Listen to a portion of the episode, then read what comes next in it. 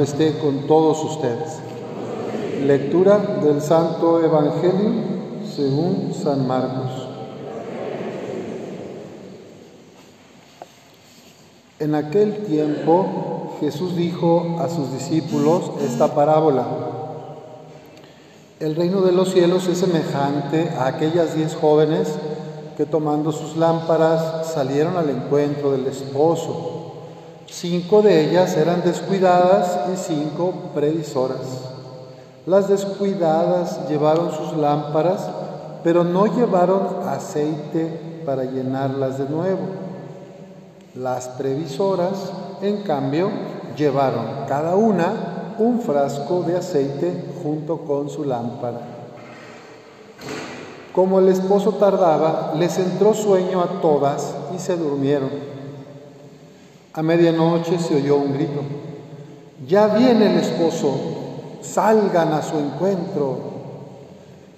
Se levantaron entonces todas aquellas jóvenes y se pusieron a preparar sus lámparas.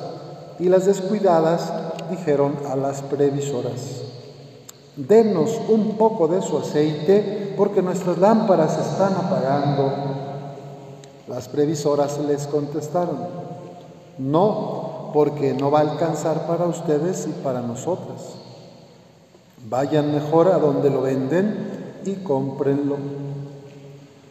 Mientras aquellas iban a comprarlo, llegó el esposo y las que estaban listas entraron con él al banquete de bodas y se cerró la puerta. Más tarde llegaron las otras jóvenes y dijeron, Señor, Señor, ábrenos. Pero él les respondió, yo les aseguro que no las conozco. Estén pues preparados, porque no saben ni el día ni la hora. Esta es palabra del Señor.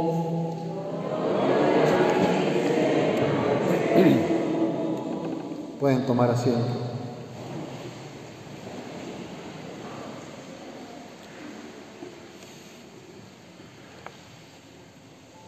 Estamos acompañando a esta familia que viene a despedirse de su ser querido, su persona amada, socorro, y la lectura de San Pablo a los tesalonicenses nos recuerda que no, que no es bueno vivir en la ignorancia sobre lo que pasa con los difuntos para que no vivamos tristes como los que no tienen esperanza.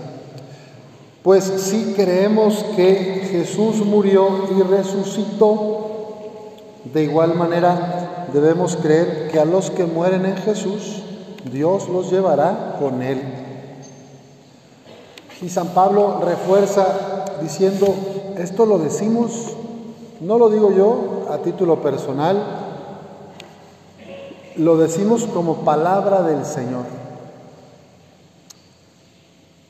Que nosotros, los que quedemos vivos para cuando venga el Señor, no tendremos ninguna ventaja sobre los que ya murieron.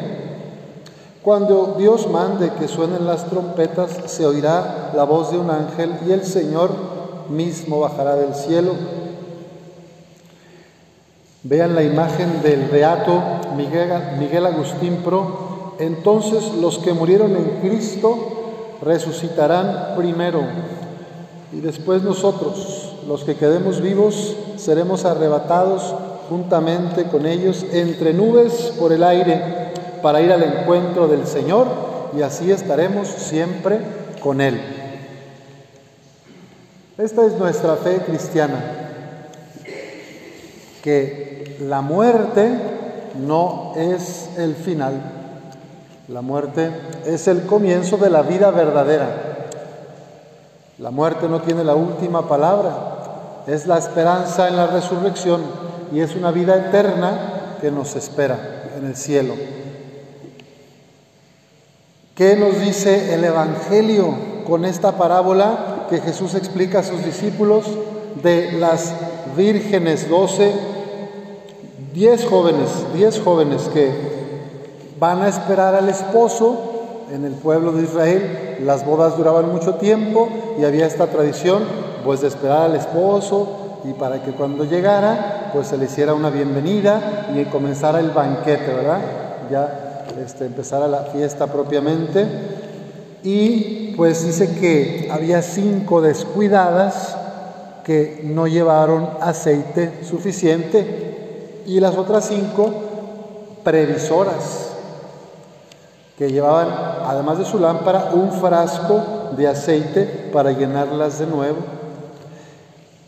Como se hacía tarde y el esposo tardaba, les dio sueño a todas y se durmieron. A medianoche se oyó un grito, ya viene el esposo, salgan a su encuentro. Se levantaron entonces todas las jóvenes, las diez, y las cinco descuidadas le dijeron a las previsoras, denos un poco de su aceite porque nuestras lámparas están apagando. Las previsoras les contestaron, no, porque no va a alcanzar para ustedes y para nosotras. Y al final nadie le va a dar la bienvenida como corresponde al esposo y no va a poder empezar el banquete bien si a todas se les apaga. Entonces les dijeron, vayan mejor ahí al, al súper o al Soriana, a donde lo vendan, a comprarlo, o al Oxxo, no sé si vendan. Y pues, ¿qué pasó? Que se fueron las descuidadas a comprar. Mientras ellas iban a comprarlo, llegó el esposo y las que estaban listas con sus lámparas encendidas entraron al banquete de bodas y se cerró la puerta. Cuando las otras cinco, las descuidadas, volvieron, Tocaron y gritaron, Señor, Señor, ábrenos. Pero el esposo respondió,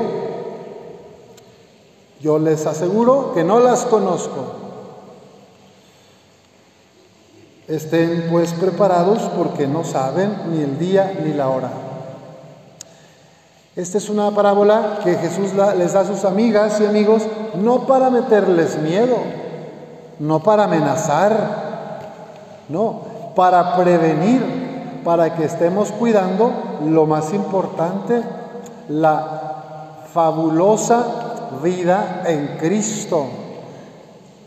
El texto que leímos en la primera lectura del libro de la sabiduría dice que el que madruga por ella no se fatigará, porque la hallará sentada a su puerta.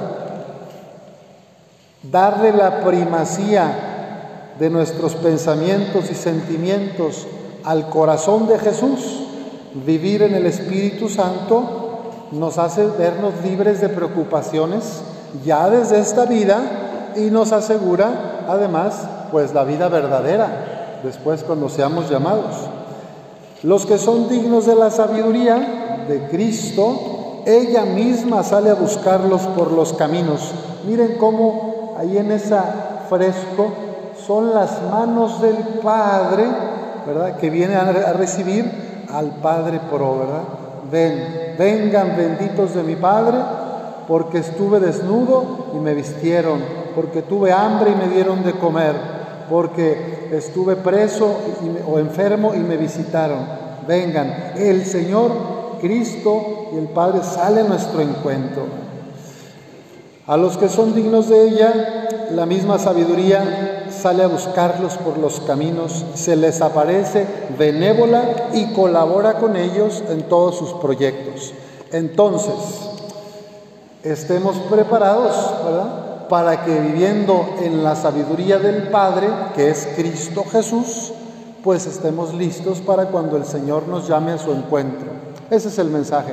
No es vivir con miedo ni aterrorizados, sino más bien pues empezar los caminos de paz, empezando por reconciliarme yo con Jesús, con el Padre, a través del sacramento de la confesión, empezando también por reconciliarme con mis hermanos, mi familia, si estoy distanciado de alguien, si estoy peleado o peleada con alguien, pues perdonar, ¿verdad? Pedir perdón si yo soy quien ofendió y lastimó a alguien, pues eso, ¿verdad? Eso es estar preparados, buscar la paz en tu corazón, reconciliarlos con nuestro Dios, con los hermanos y con la creación. Ahorita que estamos viendo esta lluvia tan bonita, nos damos cuenta de la falta que hace el agua en tantos lugares donde hay sequía. Yo vengo de estar una semana en Jalisco, en Aguascalientes, de retiro y luego una visita rápida a la familia. Ha sido un año muy malo en lluvias. No se han recuperado las presas, ni los estanques, ni las lagunas. Y si no hay agua, no hay para regar las parcelas. No se da el maíz, ni el trigo, ni el sorgo, ni la avena, ni el frijol, ni nada. Y eso trae pobreza, problemas, ¿verdad? Se encarece todo, además, se encarecen los precios de los productos de la canasta básica, porque habiendo poco y habiendo necesidad y demanda, sube el precio de todo. Entonces vamos a pedir al Señor que mande su lluvia para todo el territorio mexicano, sobre todo donde hace más falta, donde hay sequía, que también los animalitos la necesitan. Y decía el Salmo, Señor, tú eres mi Dios, a ti te busco, de ti sedienta está mi alma. Señor, todo mi ser te añora, como el suelo reseco añora el agua. Que también nosotros abramos nuestro corazón y sintamos que si nos hemos alejado de Dios, Él nos espera con los brazos abiertos, porque tu corazón y el mío necesitan de la lluvia, del agua viva de Cristo, de la gracia del Espíritu Santo para dar frutos, para transmitir amor, alegría y esperanza. Un corazón que se aleja de Dios es un corazón que se empieza a arrugar, a secar, a encoger. Un corazón abierto al Espíritu Santo, a la sabiduría del Espíritu de Dios, se ensancha, crece y es un corazón que trae lumbre, fuego, luz a los demás. Que nosotros seamos como las cinco vírgenes previsoras, que no dejaron que la fe del amor a Cristo se les apagara y que estuvieron listas para la llegada del esposo cuando les llamó. Que así sea.